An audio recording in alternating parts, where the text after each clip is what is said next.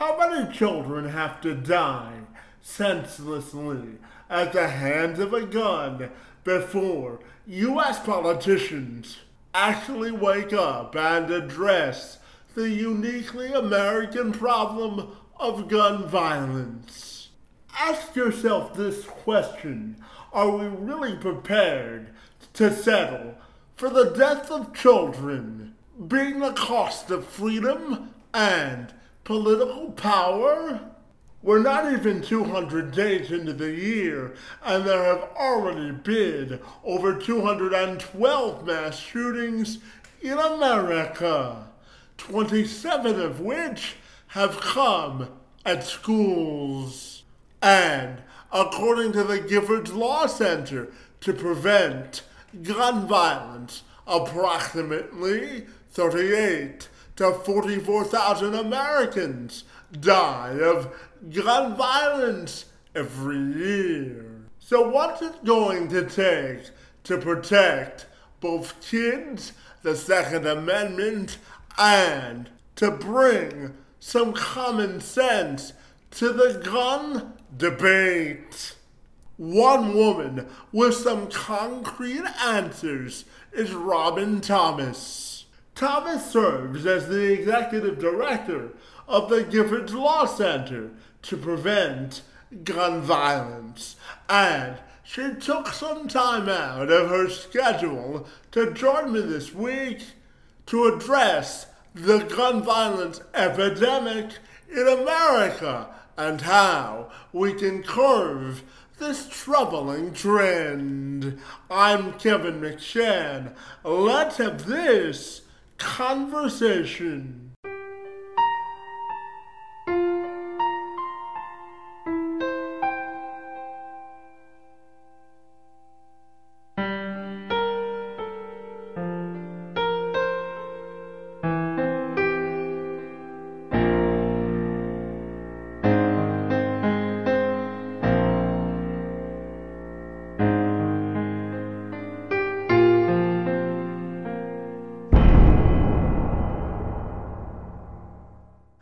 But Robyn, if you're ready, I'll take a moment to welcome you to the program, and I'm very uh, excited to talk to you about uh, the consequential issue of gun violence and how we sort of curb the troubling trend. Good to uh, see you uh, this morning, and thanks so very much uh, for being here. My pleasure. Thanks for reaching out and inviting me to come on. It's really nice to talk to different audiences, and I really enjoy these longer format conversations because it can get a little deeper. I do, you know, a fair amount of like news shows and stuff, and it's short. It's just, you know, three or four minutes. So it's hard to really go deeply into um, the content, which hopefully we can have a little more time for today. Yeah, absolutely. And you know, Robyn, I was just uh, sharing with you before we hopped on to the call that this is a uniquely American problem. You know, there's been, I think, 212 mass shootings, and we're not even uh, 200 days into the year. So I'm curious to first ask you about commenting on how this is a uniquely American pro- problem and, you know, the inaction of, of the U.S. Senate to do something about uh, gun violence. So, I mean, I think we have a couple of things at play that sort of influence where we are right now. One is that we do have an absolutely astounding number of guns in private hands in this country. We have, uh, we think, we don't have like exact numbers because it's not registered or anything, but we have about 400 million guns in private hands in the United States. And that is just makes it very easy for guns to fall into the hands of people who uh, are in a time of crisis and present a risk to themselves or others, um, or to get in the hands of those intent on doing harm. Um, so you know we have just too many guns and there's no requirement that they be you know stored safely or, or kept carefully to be um, sort of you know regulated internally at least in a way that is that enhances safety. The second problem we have is we have an industry and this isn't the only industry that this is the case for. You know the oil and gas industry and there's others that fall into this category but certainly when it comes to the gun manufacturers um, they've really done you know, I have to sort of grudgingly acknowledge a good job of capturing our government. You know, they leverage the NRA as this organization that purports to represent gun owners, but actually the NRA represents the gun industry. Um, and they're very aggressive lobbyists and they've been putting a lot of money and a lot of effort into lobbying in Washington D.C. for a long time and really a lot of these republican senators are in their pocket you know they sit in the pocket of the manufacturers and the NRA and they do their bidding and unless and until you know voters in their states decide that that's not something they're willing to put up with, they're going to keep doing it because they just don't have enough incentive on the other side. And I think they leverage it to activate a very small base. Um, you know, there are certainly are single issue voters on this, you know, topic that in some, you know, red states and some Republican states, they can really activate by threatening their gun rights, threatening their safety. You know, the language is so interesting when you open up an NRA publication and see how they talk to their base. It's very much, you know, the sky is falling and you have to rely on yourself. And the only way you're going to be safe is to buy more guns. Um, and so they really play on people's fear and paranoia and use it to sell guns and line their pockets. And this is the problem in this country. We have this lobby, we have this industry that doesn't care about the lives and safety of Americans, and they manipulate people's fear um, to push the sales of more guns. And, and there isn't enough that we're doing to counter that narrative. Yeah, absolutely. And, you know, to that point, there's been, I think, 27 uh, school shootings in America, uh, and we're not even done half the year. And, you know, I'm just going to be very blunt with you, Robyn, and ask you how many uh, kids have to die before the GOP actually does something about gun violence. You know, when the shooting at Sandy Hook Elementary School happened in 2012, I thought that was going to be the tipping point. I've been in this job for 16 years. So, you know, I was already sitting in the seat 10 years ago when that happened. And I thought, well, this is it. You know, 20 school children, first graders killed in their classroom. Um, there's no way that the parents in this country that the moms that the um, that the public is going to accept that this is what we have to live with and they're they're going to force you know our elected officials to take action. And that didn't happen. Now people get really despondent when they hear about that but i always want to emphasize that even though we didn't get federal change at that time we did get change at the state level. So, since the shooting at Sandy Hook Elementary School, we've seen more than 450 laws passed at the state level. Um, many states have passed, you know, dozens of new laws. Gun violence continues to go down in a number of states. So, we didn't see progress at the federal level, but we did see a lot of progress in other places after Sandy Hook.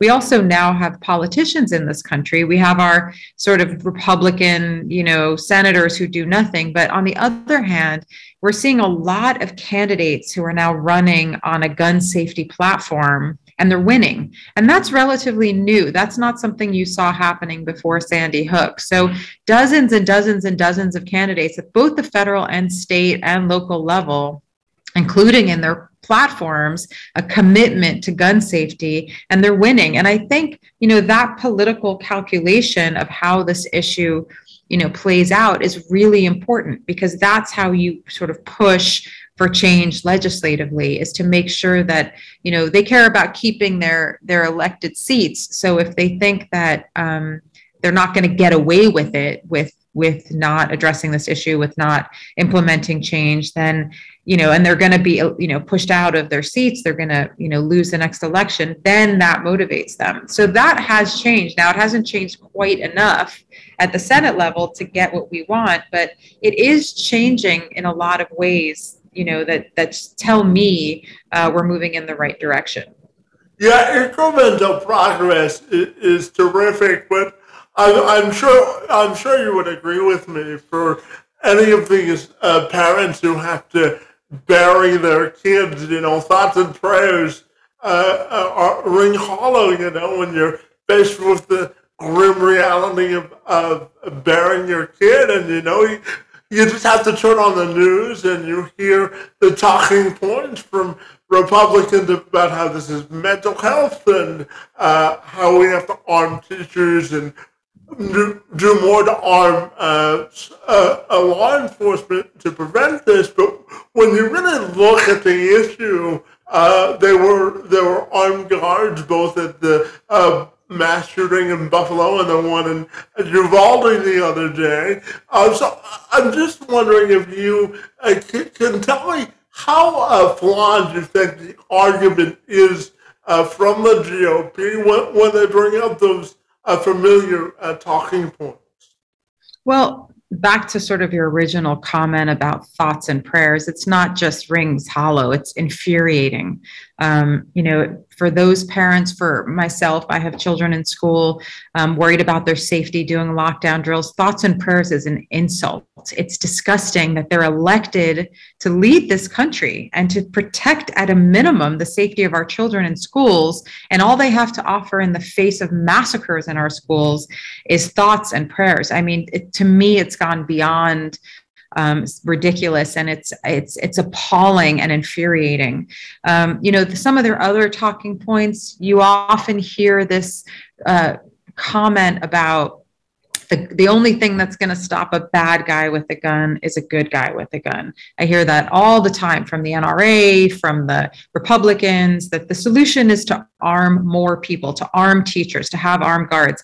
And that is one of the biggest fallacies of all. I mean, here at Uvalde, you, you saw, or you're hearing now in the reports, 19 police officers armed and trained outside the school, supposedly the good guys who were supposed to stop the bad guy, and they did nothing because they were faced with a very dangerous situation someone with an AR 15 rifle, and it was they would have been endangering their own safety. And instead of that good guy jumping in and saving the day, um, they didn't do anything because it's the whole myth is ridiculous. And when you have more guns, when you have more armed civilians, people who aren't even trained to use them properly, you end up with more gun violence. You know, and altercations are more likely to lead, escalate, and lead to someone getting hurt. Guns are, you know, taken by people who are in a time of crisis and used to harm themselves. 80% of school shootings are kids who get unsecured guns out of the home and take them to school. So you know this this myth that they're selling that you know more guns is what's going to make us safer that arming more civilians more teachers is how we're going to prevent this. Actually when you arm teachers you increase the risk of kids in school being exposed to gun violence. When you have a gun in the home you dramatically increase your family's risk of being subjected to gun violence. So it's it's a it's the opposite. They're peddling this this story. That's the opposite of what is true and americans are sort of falling for it. And this is you know it's one of the many reasons we're in the situation that we're in.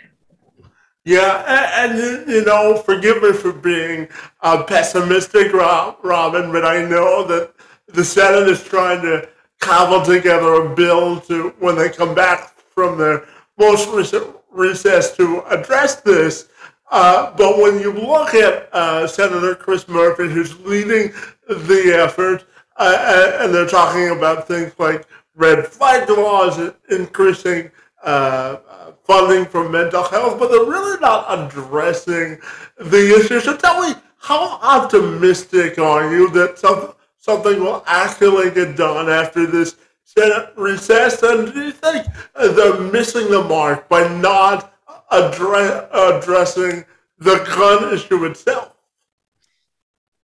Well, you know, Kevin, I'm an eternal optimist. You can't work on this issue without being an optimist.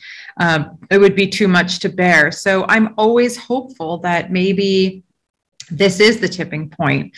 Um, I don't, I haven't seen exactly what this compromise bill is that they're working on. I will tell you that if they compromise too much, it won't be worth its weight. So, you know, at the point that they want to pass a background check bill that has too many loopholes in it, like the original Brady background check bill of 1993, or they, you know, just fund mental health but don't also fund gun regulation, it might sort of assuage people into thinking they're doing something, but it's not going to have enough impact. You know, in order for legislation to actually begin to move the needle on gun violence in this country, it has to be sturdy law. So, you know, a background check bill, which should be the first step in all of this, needs to be, you know, comprehensive enough to actually work. It has to apply to all gun sales. There needs to be a minimum number of gaps and loopholes in it if it's going to be effective at keeping guns out of the hands of people who are likely to do harm with them. So, you know, background checks, risk protective orders are an excellent tool um, particularly for preventing suicide and mass shootings. I think they're they're useful to a degree, and I think they're a really important tool for law enforcement. I would love to see more states passing, you know, they call them ERPO laws, extreme risk protective order, or red flag laws. Um, I think that would be a step in the right direction. I think raising the minimum age to purchase, especially things like AR 15s um, from 18 to 21, would be a really good set step. Safe storage laws, which require people to store guns safely when they're not being used would go a long way to preventing accidents, suicides, um, mass shootings like many of the ones that we see, or at least shootings um, amongst young people. You know, gun gun violence and gun death is now the number one cause of death for children in America, age one to 18. So, you know, there's a lot we can do at least to prevent that type of shooting. You know, gun violence one of the things that's, that's difficult about this conversation is that you're really talking about really three different kinds of gun violence. They do overlap a bit but you have you know accidents you have suicides and you have homicides. And um, you know each of those are have different aspects to them. So you know suicide and the types of policies that we need to implement to prevent suicide is different from the types of policies that we want to consider in preventing homicide or accidents. They do overlap. Things like risk protective orders and safe storage cross over into multiple areas. But, you know, we have to be willing. Part of what's so frustrating to me as a policy expert is to solve this problem, it's going to take a little bit of nuance. We're going to have to be willing to talk about the different policies that are available, what how they work, what they do, what you, you know, something like risk protective orders, red flag laws are only effective if we also first have universal background checks, because one of the things those laws do is prevent someone who's in a time of crisis from buying guns. Well, if you don't have universal background checks, you can just go to a private seller or online or a gun show and buy guns there even if you're you have a protective order against you. So you know you we need to talk about and understand how these things fit together in a way that's effective. And you very rarely hear anyone having that deeper level conversation. Yeah it's all interconnected isn't it? It really is. I, I know that your center says that uh, uh, approximately uh, 38,000 people uh, die of uh, gun violence every year, and as you know, that uh, it's particularly targeted in black and other communities of color. So tell me, how do you think is the first step that the average citizen can get invested in the problem, and what do you think it's more targeted in black or other communities of color? So the number is actually up over the last three or four years. It was about 32,000 people killed, but actually last year I think it was about 44,000. So the number has gone up quite dramatically over the last three or four years, very sadly. Um, and when you talk about that 44,000, about two thirds of those people um, die are dying because of suicide so you know that's an issue we can talk about separately but putting that aside when you look at homicide and the number is something like 10 or 12 or 14,000 people um, who die from gun homicide every year. About half of those deaths are happening in black and brown communities and communities of color particularly impacted communities where there's less resources. Um, and a lot of that has to do with not having access to opportunities. And a lot of the gun violence in, in those communities is being driven by a very very small number of individuals. I think one of the fallacies about violence in certain communities is that these are just violent communities and that's absolutely not true. In fact most of the gun violence say in a city like Oakland, which has had a lot of success um, with reducing it, is driven by about half a percent of the population. So, city like Oakland, under half a million residents, you know, the gun violence there is being driven by two or three hundred people who are most at risk of shooting someone or being shot, um, and that's where you really have the core problem. And they have found that when you when you have targeted interventions, when you bring together community leaders, law enforcement, outreach workers. Um, you get everyone on the same page about intervening with that very, very small number of individuals they've and bring resources to the equation. That's the key. You need to bring adequate resources to those intervention strategies.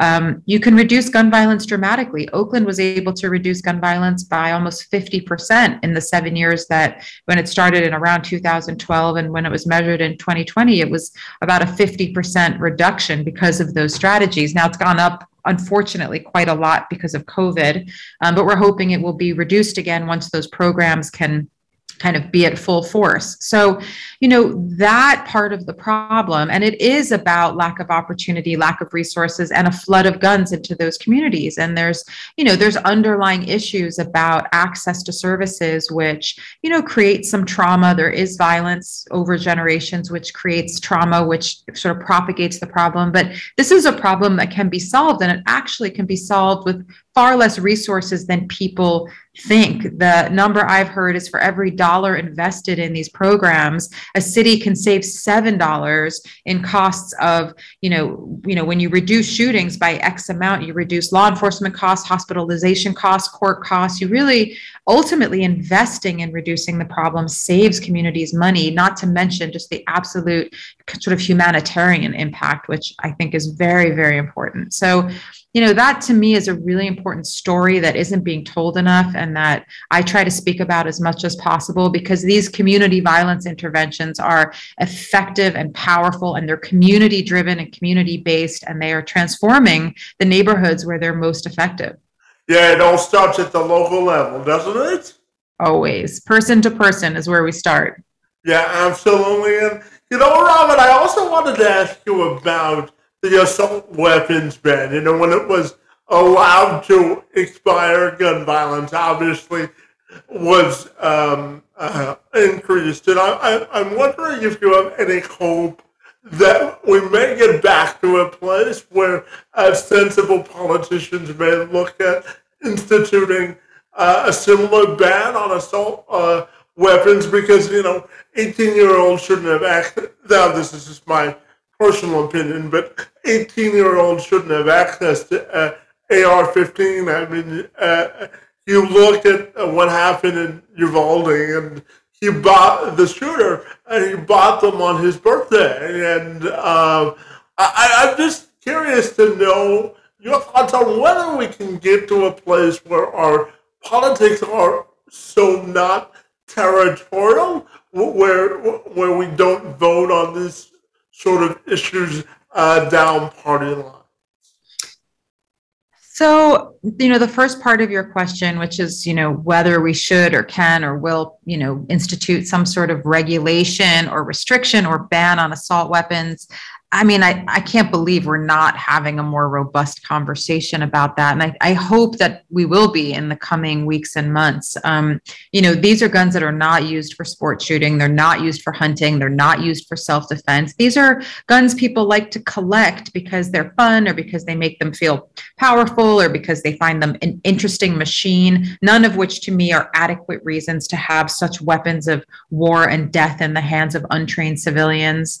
Um, and certainly, they're the kinds of guns that should not be available to people under 21. You know, we know this, but your brain isn't even fully developed and matured until you're 25. So the you know, you can't drink alcohol until you're 21, and yet we're allowing an 18 year old to buy and own a weapon that can cause the kind of destruction that we're seeing. It's astounding to me. You know, handguns are more regulated than AR 15s. You have to be 21 to buy a handgun in most places. So you know, this to me is an area where the absolute first thing we should be doing is raising the minimum age to buy assault weapons to 21. And then these are the types of guns that need to be properly registered. You need to have training. You should be forced to have a background check, no matter whether your state requires background checks on all gun sales. These are guns the federal government should require to have background checks on. So, you know, there definitely needs to be, at minimum, better regulation of these guns. And I would say if I had my my way, I would restrict them seriously because I don't think that there's any really valid argument for why it needs to be available to everyone. Maybe it's something we could restrict in a way that makes our communities a lot safer.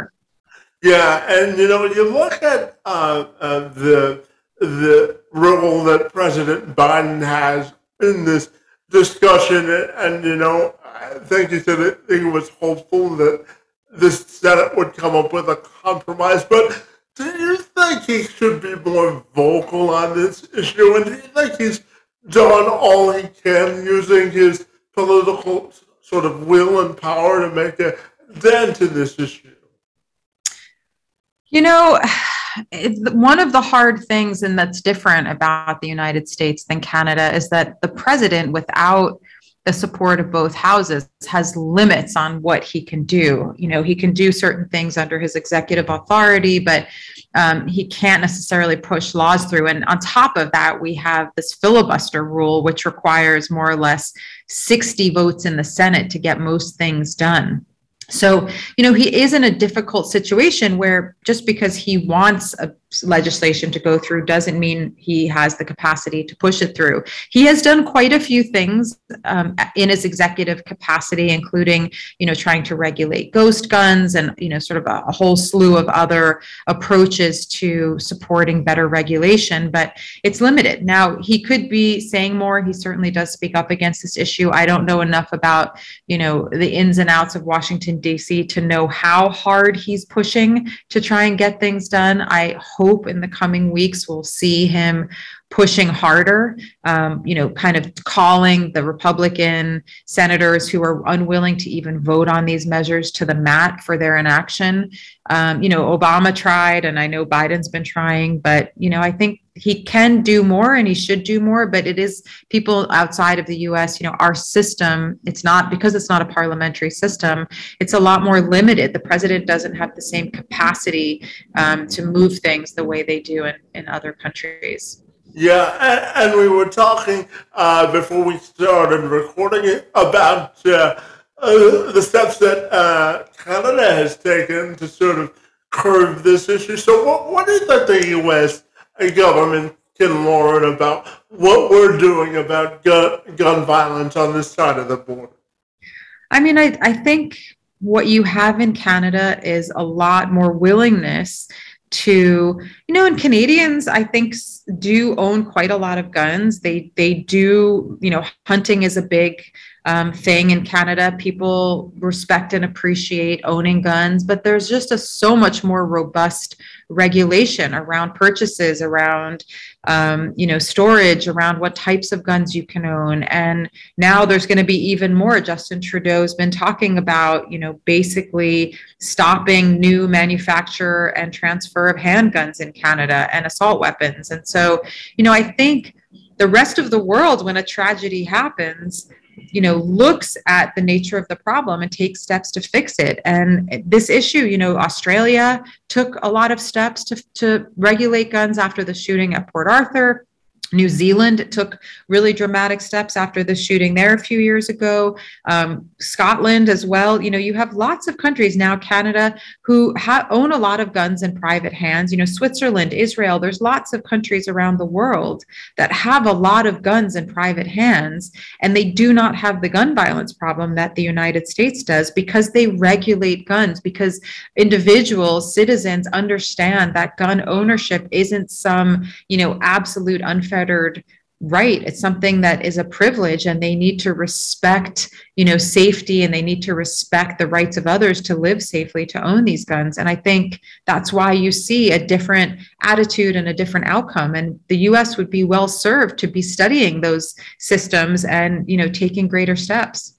Yeah and, and you know we talked earlier about the second amendment not being absolute and i I'm sure that you are on uh, in the camp of uh, not want, wanting to infringe on law-abiding citizens owning guns if they choose to do that, but there has to be a middle ground. And in fact, most people who own guns uh, want um, this to be done safely and effectively. So there has to be a middle ground where we, we protect Second Amendment rights and also uh, address the issue of gun violence. Would you agree with that? Absolutely. Absolutely. I think that there's a way to protect private gun ownership rights and regulate guns in a way that would dramatically reduce gun violence. We track about 50 different policies when it comes to gun regulation. And there are some states like California and New York and some others where there's very comprehensive and robust regulation in place and much, much lower rates of gun violence in those states than states where there's no regulation. So, you know, we know what those steps are. We could talk about, you know, sales and purchases and types of guns and the way that people are responsible for their guns you know i i often suggest people look at the way we addressed car safety and car deaths. You know back in the 50s and 60s um, lots and lots of people were dying from car accidents. And there was a very comprehensive approach taken to reducing that on the public health model. So everything from making cars safer, you know, airbags and steering columns and crumple zones and all the things that um, make a car, make the car safer. Then they changed behaviors. You know, they made drunk driving.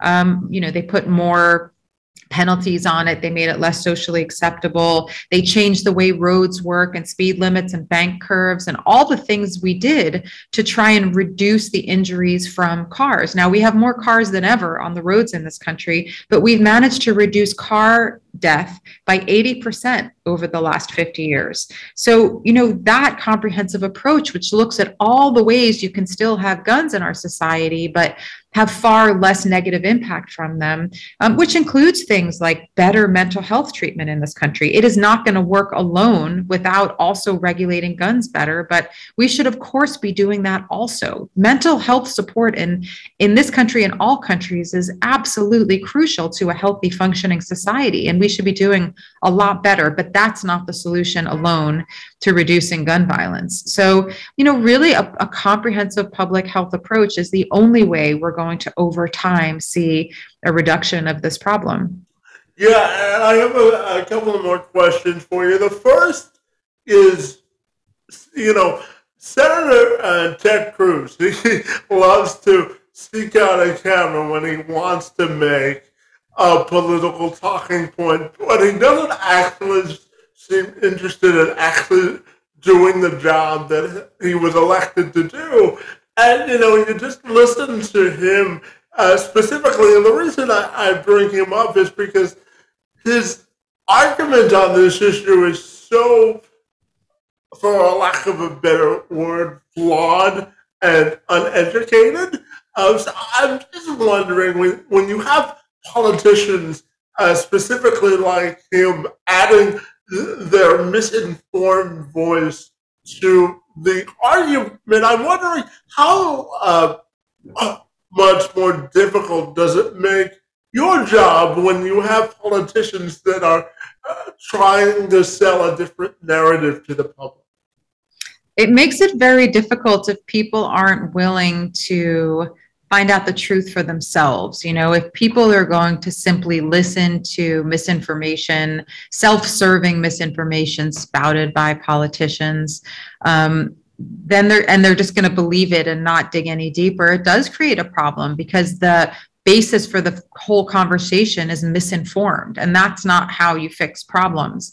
Um, and this isn't an issue where it's a matter of my opinion or yours. There's certainly aspects of it that are opinions but most of the conversation needs to happen in the realm of the truth and the facts and that's not what ted cruz cares about he doesn't go out there talking about research or statistics or hard facts he spouts a bunch of nonsense about the second amendment or about you know the good guy with the gun or whatever um, his approach for the day is and then walks away. He doesn't actually have a meaningful conversation. And I think people just, you know, aren't willing to dig in and learn the facts. So they accept what he's saying as the truth or enough. And they kind of like wash their hands of it. Well, he says there's nothing we can do, so I want to believe him and I'm going to not worry about it. And I think that is part of the problem. You know, Americans are, I think, notoriously um, not willing to dig in, not willing to really learn and read and understand issues so we can have solutions. And that's,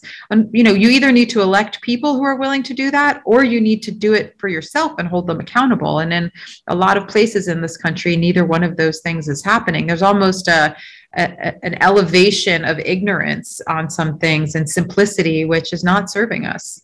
Yeah, absolutely. And you know, Robyn, my final question for you today has to do with your final message about addressing the urgency of gun violence. And if you had a message to any one of these parents that had to go through the agonizing pain of uh, burying their kid this week, what would you tell them?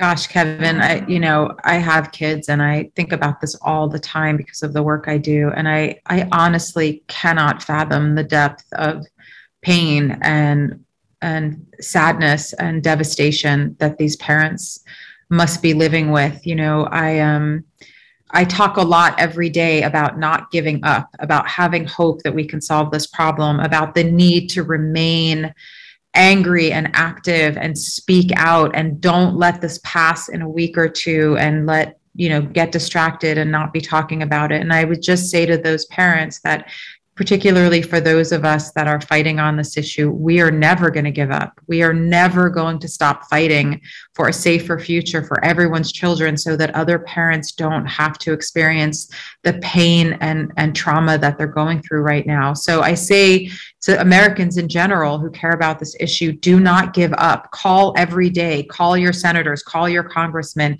whether they're on our side in terms of change and regulation or not. Make those calls be loud, be heard, don't give up. You know, they're that's what they're counting on. They're counting on us um, moving on to the next issue. And in, unless we're willing to fight for this, it won't change. So, you know, to let the parents know that we will do everything we can to fight for them and we stand with them. And for the rest of the people out there who care about these families and care about what's happening and the safety of your own children, to be willing to stand up and fight, even though it's difficult and uncomfortable and hard, that that is the only way we're going to have a safer country in the future for our children's children. Yeah, absolutely. And finally, Robyn, tell me if people want to get connected with the Giffords Law Center uh, on gun violence, what's the best way uh, they can get connected with the good work that you do? So if you go online, www.giffords.org, there's lots of ways you can get involved. Everything from joining our mailing list, donating money, showing up to events. There's a whole lot of rallies happening and protests and um, press conferences and hearings next week in Washington, D.C. for folks who live nearby and maybe want to be there for it. You know, there's more information about it on our website. You can certainly sign up to get involved over the long term for those of you out there who are gun owners, we have a gun owners network. We're trying to make sure the voice of common sense uh, gun owners who believe in regulation and understand that this is a, an issue that they want to be on the right side of. I urge you to join our gun owners network. Um, so just to go to our website and you'll find lots of information there as well as ways to get involved um, and, and to stand with us. Terrific. Robyn, well, I have to tell you, I thoroughly enjoyed diving deeper into this consequential issue of pre- uh, pre- preventing uh, gun violence. I want to thank you for the good work that you and your staff do on this issue and for joining me uh, this morning. It's most appreciated. Thanks so much for having me, Kevin. It's been lovely talking to you.